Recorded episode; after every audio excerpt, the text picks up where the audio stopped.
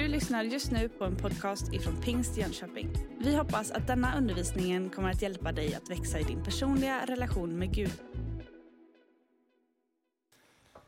Hoppas att ni har haft en riktigt god sommar. Att ni känner att ni har hunnit med det ni ska och fått lite ny energi eller lite nya intryck. Det jag bara vet av egen erfarenhet är att sommaren kan ha allt möjligt i beredskap. Det är inte bara vädret som ena dagen är så här över 30 grader varmt och sen dagen efter 12 grader. Det, så kan livet också vara ibland. Så att eh, svaret på frågan hur har din sommar varit kan innehålla både de här jubelropen men också en del andra situationer som vi bär med oss. Så verkar livet vara.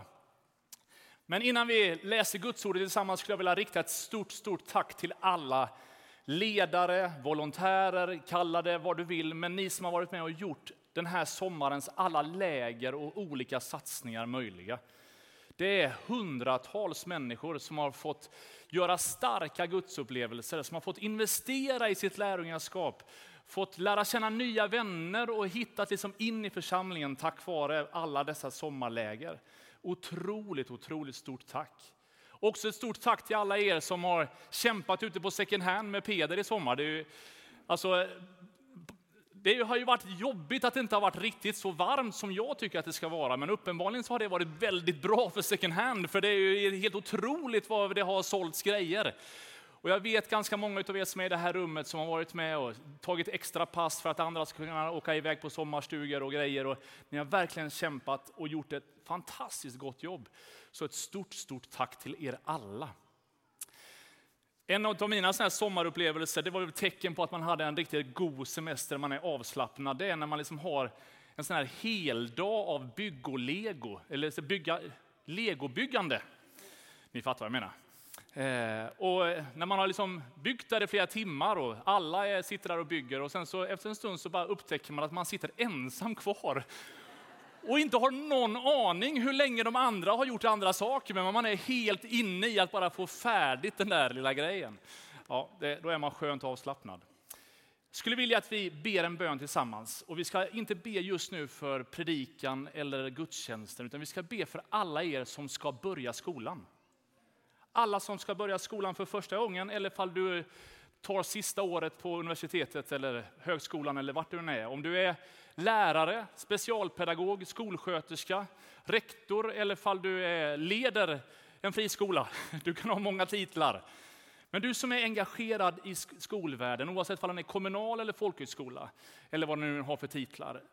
Personal eller du som är student, elev. Vi tror nämligen att utbildning är superviktigt. Och vi ska be att den här skolstarten ska få bli fantastisk. Att du ska få komma med så mycket liksom av liksom Guds hjälp in i det som är din vardag. Inte alltid lätt att stå för det som är din tro, men vi ska be att du ska få vara ett fyrtorn där andra båtar ska kunna ta rygg på signalerna som kommer från ditt liv. Så ska jag bara uppmuntra dig, du som ska börja skolan, elev, student eller lärare, personal inom skolvärlden, varsågod och bara stå upp så ska vi som församling gemensamt be en bön för skolstarten. Oavsett om du är lärare eller elev.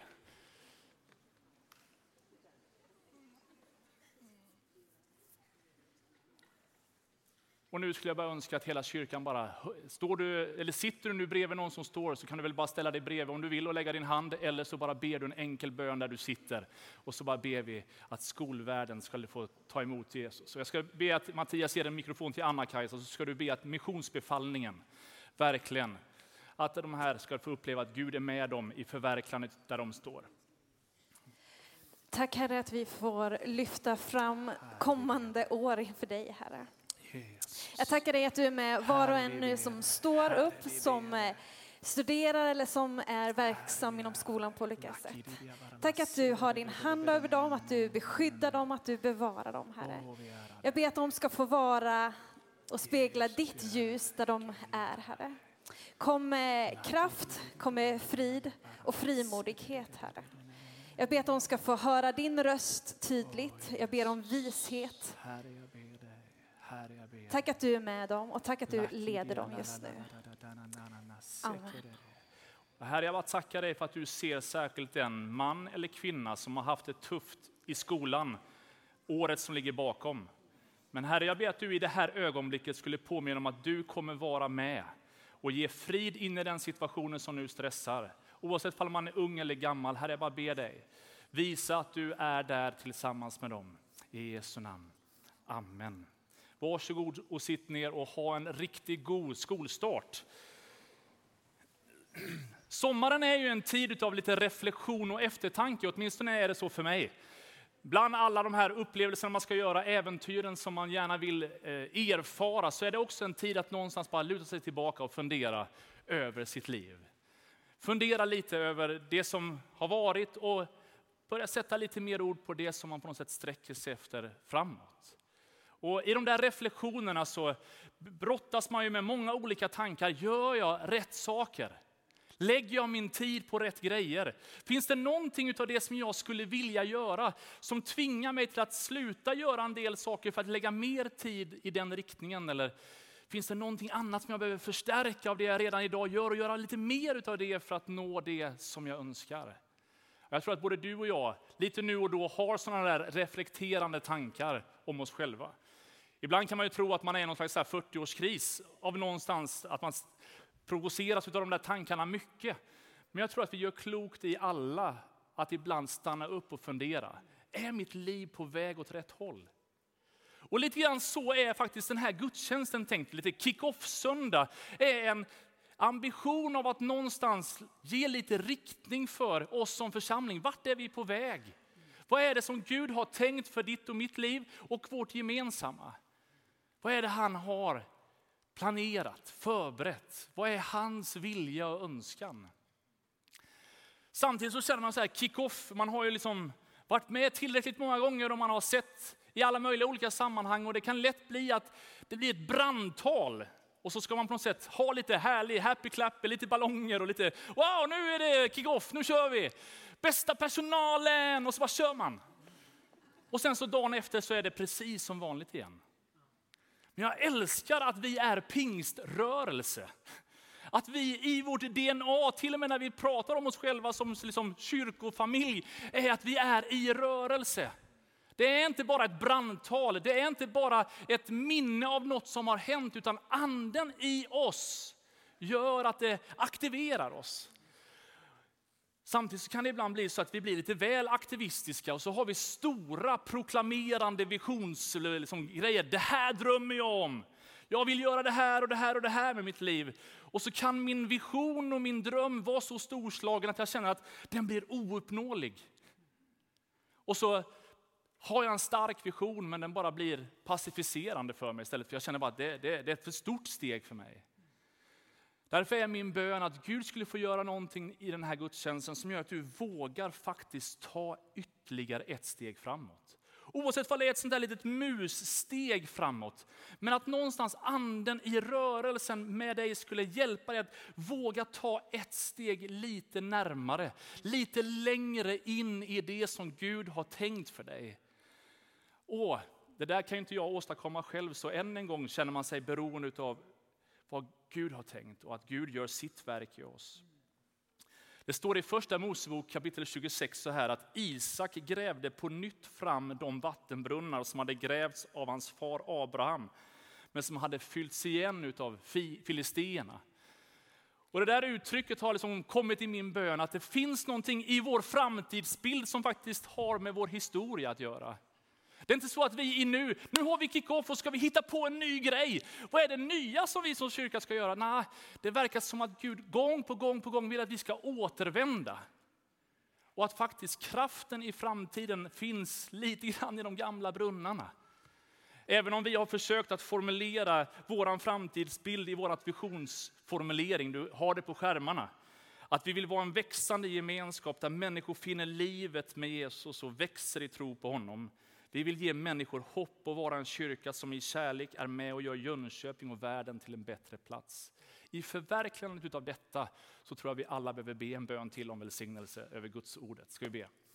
Jesus, jag tackar dig för förmånen att få fira gudstjänst. Tackar dig för att vi har fått avskilja pastorer, vi har fått vara med och välsigna söndagsskolan och vi har fått vara med och tacka medarbetare och välkomna nya. Och vi ska få äta en god lasagne lunch efter mötet och vi ska få ha en härlig dag tillsammans. Men Herre, just nu så bara välkomna dig heligande. Att vara med och betjäna på ett personligt plan var och en som sitter i det här rummet. Du vet en som är jublande glad och du vet en som kämpar för sitt liv.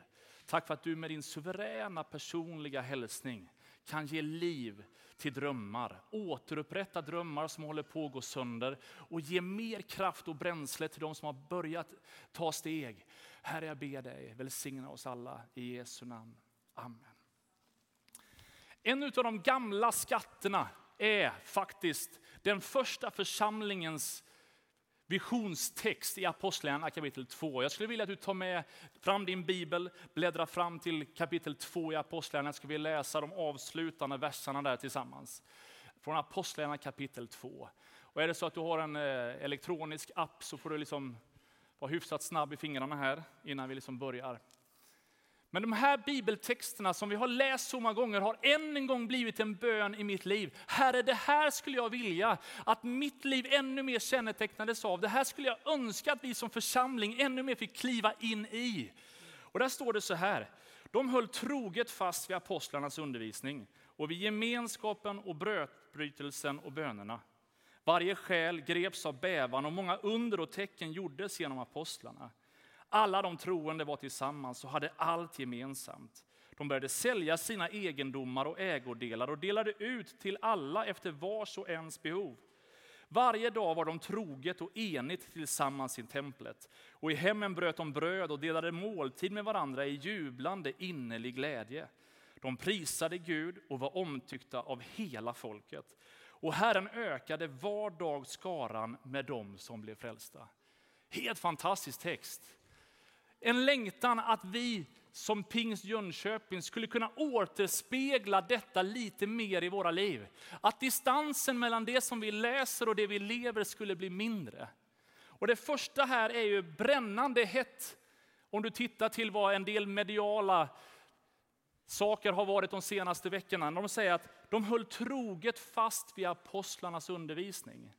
Om du frågar de som är med i Lugnetkyrkan i Falun hur de upplever hur det är att stå fast vid apostlarnas undervisning, så inser både du och jag att det är ganska lätt hänt att, mm, att eh, trycket utanför kan liksom tvinga oss att någonstans, ah, men vi kanske borde göra, eller vi borde göra så här, eller ja, man ska nog inte förhålla sig riktigt på det sättet till Guds ordet.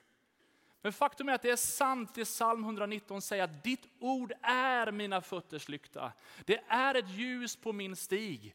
Om jag inte vandrar i enlighet med Guds ordet så kommer jag vara osäker vart jag sätter mina fötter. Men Guds ord sviker inte. Guds ord är liksom inte sådär, ah, det var lite för gammalt, det behöver uppdateras, det stämmer. Nej, men det håller fortfarande. När Jesus talar om sig själv så är han den som både var densamme igår, idag och i evighet. Hans ord är detsamma igår, idag och i evighet. Han består. Vad säger Gud om dig? Om du just nu går igenom en tuff tid i livet, så är det väldigt lätt hänt att de där tuffa tankarna, de där svårigheterna blir som sanningar i din tanke. Som säger bara, nej men du kan inte. Ja, det där gick så fel så att du har gjort ditt, du är liksom diskvalificerad. Jag, liksom, det finns så många sådana där tvivlets tankar i de där svåra situationerna. Då behöver man återvända. Vad säger Guds ordet? Guds ord säger att det finns ingen fördömelse för den som är i Kristus Jesus. Och oavsett hur mycket snett vi har seglat så finns det en Gud som har en sån otrolig nåd och barmhärtighet så han fångar in oss hela tiden. Och jag är så glad för det, för jag är så sjukligt medveten om mina egna brister. Så jag bara känner bara tack Jesus för att på något sätt den vita skjortan på något sätt iklädd i Kristus. Inte i mig själv, men i honom får jag förlåtelse, i honom får jag renhet, i honom har jag det jag behöver.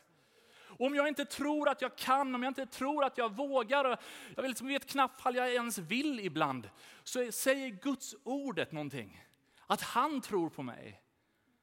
Vem kan vara emot det om Gud är på din sida? Guds ordet är fullt av löften. Så jag tror att både du och jag kommer navigera i livet med ännu mer kraft om vi orkar, vågar och vill hålla fast troget vid undervisningen. Faktum är att femte Moseboks avslutning talar om välsignelsen av att alltid vara över, aldrig vara under. Att aldrig vara liksom svansen som bara följer efter, utan våra huvud som sätter trenden. Och det är ett löfte till alla dem som håller fast vid Guds ord. Jag skulle önska att vi den här hösten skulle få återerövra det som sades om våra fäder, att de var läsare. Innan man liksom hade satt ett ord för pingströrelsen i världen så kallade man pingstfolket för läsarna. För man sökte Guds ordets sanningar. En del sa att under och tecken det var bara för den första apostoliska tiden. Men det fanns en generation som sa, nej men det står ju här att alla de som tror ska de här sakerna få liksom vara en del utav. Det står att alla här uppfylldes av helig ande och att det här är någonting som alla kan få del utav. Och så läste man och så tog man det troget till sig och sa, jag släpper inte taget om sanningen förrän jag har fått ta emot det i mitt liv. Och om vi skulle kunna få vara ett sånt folk som vågar och orkar och håller fast troget vid den undervisningen som Guds ordet säger. Och sen står det att de alltid var tillsammans. De var tillsammans. Jag vet inte om du brukar se på, lyssna på de här sommarpratarna på, på sommaren. Det är kanske också ett ålderstecken. Jag försökte få mina barn att lyssna på ett avsnitt, men det, de satt där och ritade och det såg ut som att de lyssnade jättemycket. Och jag var så där supernöjd och tänkte bara att nu lyssnar de och det här är ju så superpedagogiskt. Och så frågade jag efteråt, vad tyckte ni? Och de bara, alltså ärligt, vi, eh, vi lyssnade inte. Jag lyssnade på Anders Hansen, han som har skrivit liksom, och talat om hjärnkraft. Han har ett avsnitt, du kan lyssna liksom från minut 50 ungefär, när han talar om sociala medier och så kommer han på något sätt knocka dig. Alltså, du, du får väldigt mycket att tänka på. Men han säger bland annat, som psykolog och forskare han är, så säger han att vi ibland i den tid vi lever i, vi tror att digitala relationer på något sätt kan ersätta det mänskliga. Men det finns ingenting som skapar så mycket liv och så mycket liksom glädje i en annan människas liv som att se in i en annan människas ögon. Att få både se kroppsspråket och känna närvaron. Och här säger apostlagärningarna att den församlingen som lyckas vara tillsammans är med om någonting fantastiskt. Det handlar inte om att du och jag ska förverkliga våra egna drömmar. Att vi bara gör våra egna saker, att vi bara springer i vår egen liksom värld. Utan vi vill vara kyrka tillsammans. Mattias sa det här i ett av takttalen att vara en kyrka för alla generationer. Idag så håller Sverige på att slits sönder. Både i generationer och i etniska grupper och i alla möjliga olika kategorier. Det bara dras isär och det går superfort. Men jag tror att Gud har tänkt att än en gång använda sin kyrka för att visa den här världen hur vi är tänkta att faktiskt finnas till för varann. Så att du som kommer från ett annat land, talar ett annat språk, ska inte känna dig som en udda fågel, utan känna dig bara, här hör jag hemma. Du som på något sätt har havererat i livet och tycker att, liksom att alla vänder dig ryggen ska känna att i kyrkan, där blir jag omfamnad. På så många olika sätt hoppas jag att du och jag vill anamma den här visionen och drömmen att också vi vara en gemenskap av alla de troende. Intresserade genuint av varandra. Och så står det att de var så måna om varandra att de började sälja egendomar. De var liksom så överlåtna till den här gemenskapen De kände bara, vi måste göra någonting, det här är orättvist att den inte har det så bra som vi har. Det var ingenting som någon tvingade sa, det var inget brandtal att kom igen, sälj sommarstugan. Utan det var någonting som bara var en drivkraft på insidan. Kan jag göra någonting för andra? Och jag har utmanat mig själv, och jag ska inte säga på vilket sätt, men kanske Gud vill göra på samma sätt för dig. Att den här hösten pröva ännu mer Guds ordet som säger att det är saligare att ge än att få. Tänk om vi den här hösten skulle få vara med och inte bara på second hand se rekordsiffror, utan att Gud skulle göra någonting, att vi blir ännu mer lika Kristus så att vi, vår generositet ännu mer tar fart. Innan sommaren så satt vi som pastorsteam och vi har lyssnat in ganska mycket av de sociala behov som vi har i vår församling och i vår stad. Och vi bara inser att framtiden pekar i en riktning där samhället kommer inte klara av att möta upp en del saker. Vi som kyrka behöver på nytt ta ganska rejäla steg. Frågan är hur beredda vi är. Vilka konsekvenser det där tillsammans får vara. Och jag skulle önska att vi fick smittas av den första församlingens iver, så att ingen lider någon nöd, utan vi delar med oss. Faktum är att Malaki säger så här, bär in fullt tionde i förrådshuset så att det finns mat i mitt hus. Pröva mig nu i det här, om jag inte kommer att öppna himlens fönster för er och ösa välsignelser över er i rikt mått. Det verkar som att när vi är generösa så överträffar Gud alltid med sin generositet. Det fattas aldrig, liksom, utan han kommer att ösa sin välsignelse. Det innebär inte att om du ger 100 kronor får du 1000 kronor. Men det innebär att när du är med och ger av det du kan så kommer Gud att ge dig välsignelser. Oavsett om det är materiellt eller om det har helt andra värden. Men du kommer absolut inte känna dig som en förlorare, utan tvärtom. Och så står det där att de var varje dag troget tillsammans. En gemenskap där man var mån om att vara närvarande. Jag skulle bara vilja uppmuntra oss alla att den här hösten göra allt vi kan för att vara med så många söndagar vi kan. Däremellan finnas med i någon smågrupp, vara med och rikta uppmärksamheten till andra. När du saknar någon, ring och fråga hur mår. Att inte bara se det kollektiva som någon slags storgrupps, utan jag är liksom överlåten, jag är trogen. Men det står inte bara att de är trogna. Det står att de var eniga. Och det är klart att i en stor kyrka som den här så är vi många sorters människor. Skulle vi gå runt här med mikrofon och säga vilken som är din favoriträtt så skulle vi ha lika många svar som vi är människor. Skulle vi fråga vilket av alla de här instrumenten som är ditt favoritinstrument så skulle vi också ha många olika svar. Men du vet, Bibeln säger ingenting om vilka instrument man ska ha när man sjunger eller vilken eh, rätt man ska servera när man har kyrklunch. Enigheten bygger på någonting annat. Och ibland så gör vi mångfalden till ett problem istället för vår styrka. Och jag tror att Gud skulle vilja hjälpa oss att ännu mer upptäcka storheten av våra olikheter. Ännu mer kraften av att vara enade i hjärta och i tro på Kristus. Jag är uppvuxen i en familj, vi är sju syskon. Och vi, varje sommar så har vi några dagar tillsammans med liksom storfamiljen. Och man bara inser för varje år som går, vi är definitivt syskon. Men oj vad olika vi är. Och jag tror att det finns en styrka när vi inser vad som kan hända när vi står tillsammans. Även när vi inte alltid tycker lika så kan vi faktiskt berika varann. Det viktigaste är att Guds rösten är den starkaste rösten i våra liv. Jag tycker det är fantastiskt när man läser gamla protokoll från svunna tider, när man i olika perioder i församlingar i Sverige har haft församlingsmöten där man inte tyckte lika. Har ni hört? Det finns i historien församlingsmöten där man inte tyckte lika. Men där man skrev i protokollet att man bordlade frågan, för nu behöver vi be mer tillsammans. Och så bad man mer tillsammans för att sen en tid senare säga, men nu upplever vi att Gud har sagt. Vi har en samstämmig bild av vad han har sagt och nu gör vi det. Och jag tror att Gud kallar oss som kyrka 2019 att fungera på samma sätt. Vi är inte en förening där vi bara har massor med olika röster, utan vi har en Gud som vill någonting med våra liv. Och vi är angelägna om att höra från honom och gå i den väg han vill visa för oss. Och skulle det vara så att vi ibland är lite osäkra hur vi ska ta vissa steg, så är receptet inte debatt, utan att be, söka honom.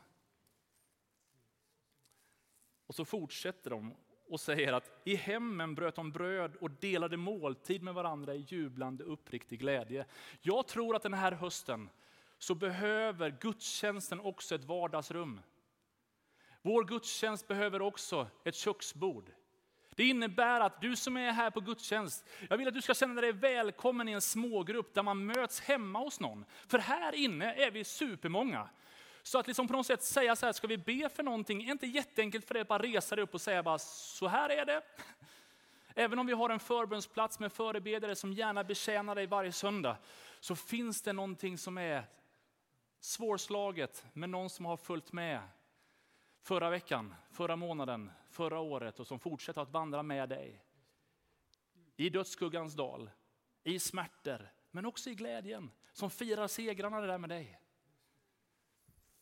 Och jag skulle bara önska att vi som kyrka samlar ännu mer människor på söndagar. Jag skulle vilja att varenda plats är superfull här. Att det ska inte finnas utrymme. Vi ska liksom ha jättemycket problem med logistiken på söndagarna för att det är så många som vill vara med. Men samtidigt så vill jag att vi ska vara så små så att i varenda vardagsrum, i varenda kök finns det relationer där man ser varandra i ögonen, delar livet med varandra. Och är du inte med i någon smågrupp, gå till välkomstcentret efteråt så ska vi göra allt vi kan för att du kommer med i någon. Och känner du bara att ja, jag, jag har varit kristen ganska länge, jag skulle kunna leda en sån grupp, säg till i välkomstcentret att ja, men nu är jag redo, jag skulle vilja starta en sån grupp. För vi behöver nära relationer där man kan samlas och äta mat tillsammans i jublande, innerlig glädje. Sen står det faktiskt att de prisade Gud. Och Det har också varit en bön i mitt liv att vi skulle få en återuppväckt lovprisning i det här rummet. Att när vi möts som kyrka, att det ska vara lätt att höja sin röst och bara prisa Gud. Jag har sett för många gånger av Kalankas jul när de säger bara prisa Gud, här kommer skatteåterbäringen. Jag tror att det finns fler tillfällen att prisa Gud än just en gång per år där vid midsommar när skatten kommer tillbaka. Det kan ju vara omvänt att man har någon slags kvarskatt, då är det ju allt annat än att prisa Gud.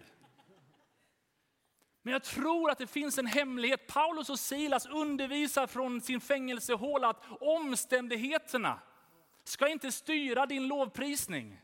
Omständigheterna ska inte avgöra om du är så här happy clappy, bara ja. Utan kanske när du är som mest i nöd skulle du liksom bara klamra dig fast vid Kristus. Jesus som är övervinnaren. Bara, Gud, nu måste du kliva in här.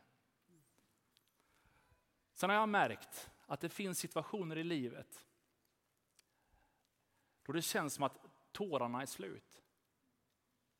I vår storfamilj så har vi en som är missbrukare. Som den här sommaren kämpar för sitt liv. Är du med? Vi har gråtit så många år över henne, för henne, bett för henne. Men det går åt helt fel håll. Och ibland så känner man bara att tårarna bara liksom nästan är slut. Och bönerna känns som att man på något sätt, jag har bett allting. Jag liksom vet inte hur många fastedagar vi har haft. Då är det så otroligt gott att få tillhöra ett Guds folk som säger, vi prisar Gud. Så när dina liksom, ord inte räcker till, när det knappt känns som att du orkar tro längre, så finns det andra som säger bara nu ber vi. Bara liksom, kom under våra vingar. Inte för att vi är heliga, inte för att vi är bättre, men vi hjälper varann. Nu står vi i bön för varann.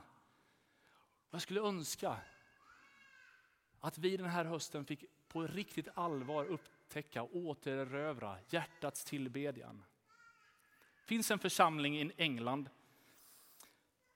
Några av världens liksom väldigt framstående lovsångsledare finns i den där kyrkan. De har skrivit många sånger som sjungs över hela världen. Men pastorn bara kände att det var någonting som var dissonans.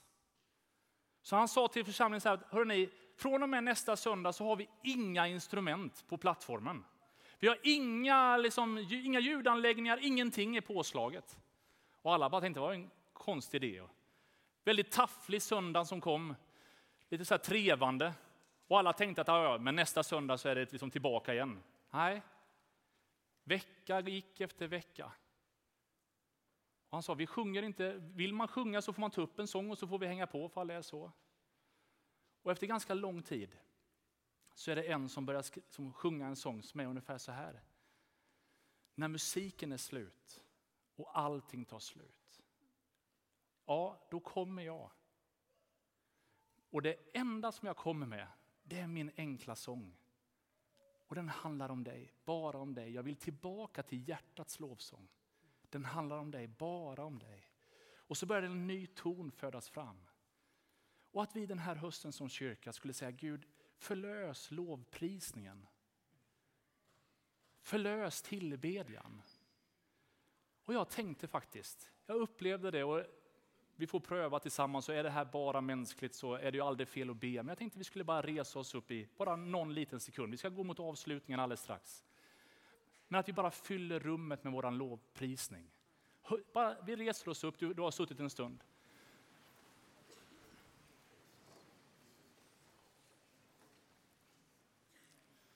Och så skulle jag önska att vi bara tar en stund och bara prisar Gud. Tackar honom för att han är den han är. Tacka Gud för det han vill göra. Tacka Gud för det han har tänkt. Vi ska be för våra arbetskamrater, våra vänner. Ja, du får prisa Gud hur du vill. Men bara höj din röst där du står. Och vi är så pass stor kyrka så att det kommer inte vara att det är en som ber högt och sen så lyssnar alla på den. Utan det blir en sån här härlig gröt utav röster.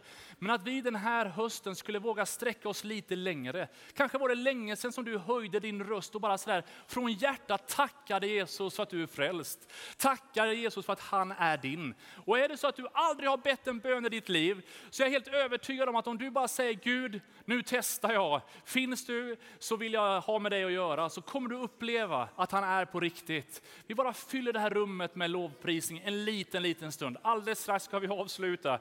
Men bara prisa Gud där du står. Herre, vi ärar dig. Herre, vi ärar dig. Herre, vi ber dig. Och Herre, vi ber dig över hela den här kyrkan, Herre. Herre, låt den här hösten få bli en tid av tillbedjan, Gud, där vi lyfter våra röster, lyfter vår blick till dig, Herre. Där vi sätter vårt hopp och vårt förtröstan till dig. Herre, du vet böner som beds över hela den här kyrkan. Du vet längtan som finns i våra liv att se någonting mera. Och Herre, jag ber att vi skulle få vara med och bara liksom, ge, ge, våra, ge hän våra hjärtan, Herre.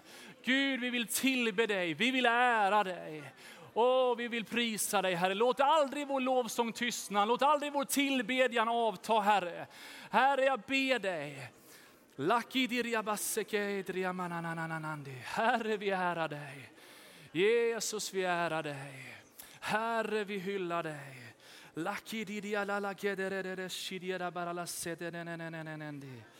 Åh, oh, vi hyllar dig. Herre, vi hyllar dig.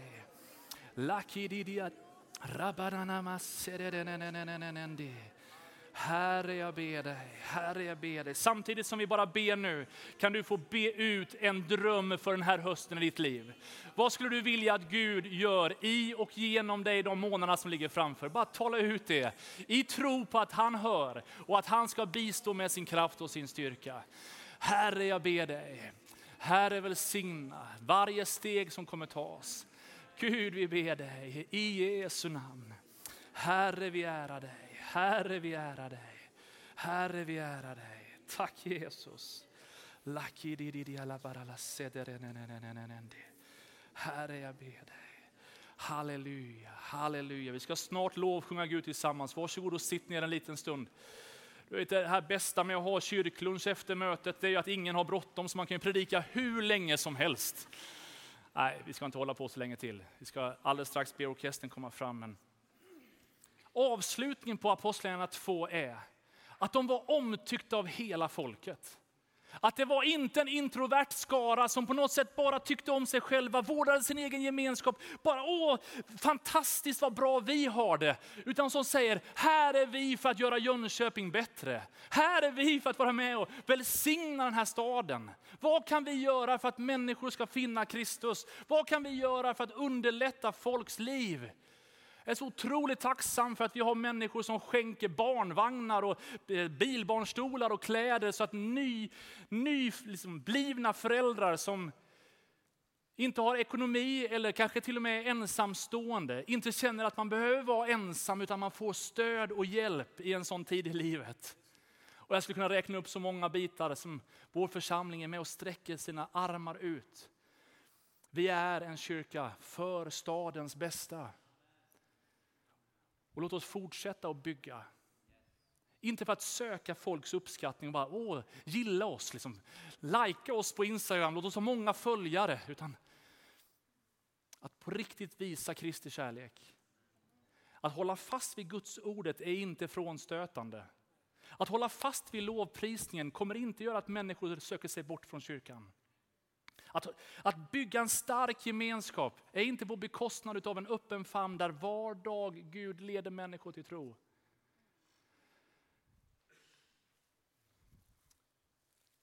Jag fick ett mejl i veckan. Jag hade varit i bön en stund på eftermiddagen. Och ungefär samtidigt som jag var i bön upptäckte jag sen så kom, var det här mejlet skrivet. En helt vanlig kvinna, helt mitt i livet, som funderar hemma. Gud, finns du? Är du på riktigt eller är du bara en illusion?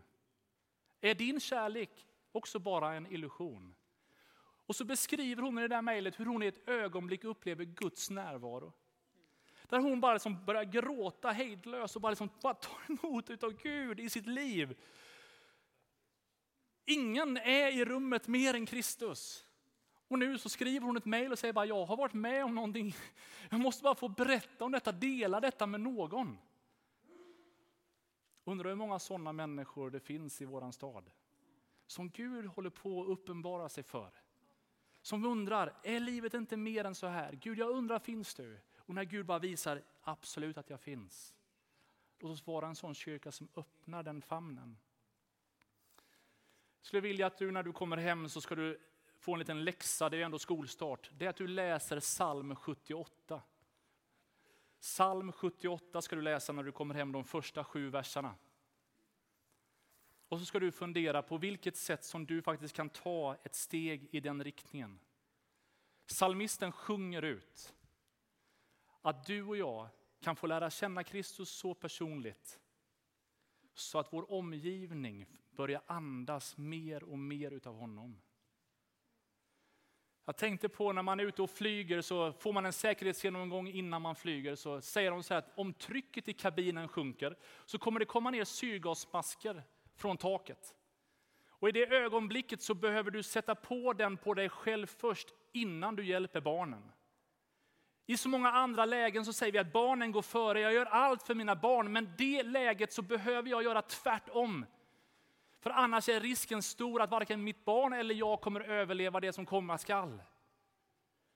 Och jag har upplevt inför den här söndagen att Gud säger till oss som är äldre än barnen, det bästa vi kan göra för nästa generation just nu, det är att vi verkligen har syrgasmasken på, från höjden uppkopplade på att anden fyller oss. Så att våra tal, våran blick, våra prioriteringar, våra liv andas honom. Så att när kabintrycket, värdtrycket trycker på, så bevarar vi både koncentrationen, medvetenheten och kan vara med och göra vad vi kan för den unga generationen. Jag ska be att Peter och orkestern och Kicke kommer fram så ska vi få lyssna till en sång. Alltid sådär när man har haft ett, en lång semester att man är så överladdad i predikan. Jag ber om ursäkt att jag liksom tar ut svängarna i tid. Ni ska få lyssna till en sång. Ni ska låta bara den här, de här, det här sista jag sa få sjunka in lite. Vad gör du med det här? Apostlarna 2 står här. Syrgasen från höjden. Gud har gett helig ande till var och en som sträcker sig efter honom. Ska den här hösten bli som alla andra höstar? Lite tända ljus, lite te, lite förkylning, en och annan vattenkoppa. Eller ska den här hösten bli en tid då vi får smaka ännu mer utav vem Gud är? Och Gud kallar oss till den gemenskapen.